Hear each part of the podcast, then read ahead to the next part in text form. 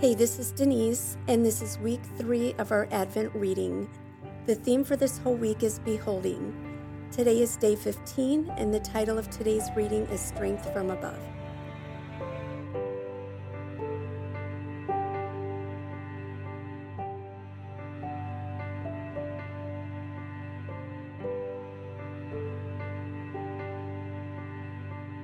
Luke one forty-six through fifty-five.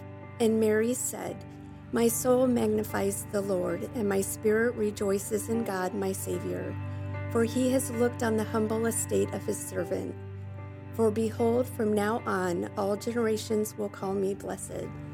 For he who is mighty has done great things for me, and holy is his name.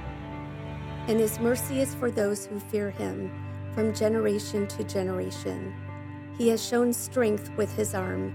He has scattered the proud in the thoughts of their hearts. He has brought down the mighty from their thrones and exalted those of humble estate. He has filled the hungry with good things, and the rich he has sent away empty. He has helped his servant Israel in remembrance of his mercy, as he spoke to our fathers, to Abraham, and to his offspring forever. First Samuel two, one through ten.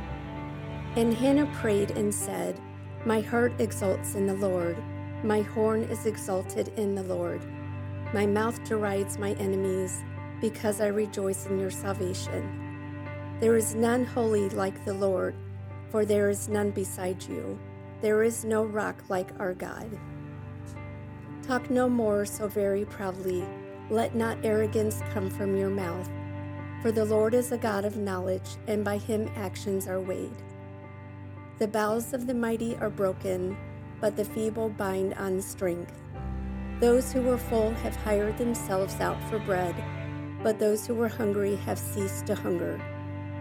The barren has borne seven, but she who has had many children is forborne. The Lord kills and brings to life. He brings down to Sheol and raises up. The Lord makes poor and makes rich. He brings low and he exalts. He raises up the poor from the dust. He lifts the needy from the ash heap, to make them sit with princes and inherit a seat of honor. For the pillars of the earth are the Lord's, and on them he has set the world.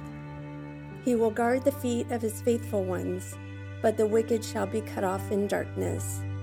For not by might shall a man prevail. The adversaries of the Lord shall be broken to pieces. Against them he will thunder in heaven. The Lord will judge the ends of the earth. He will give strength to his king and exalt the horn of his anointed.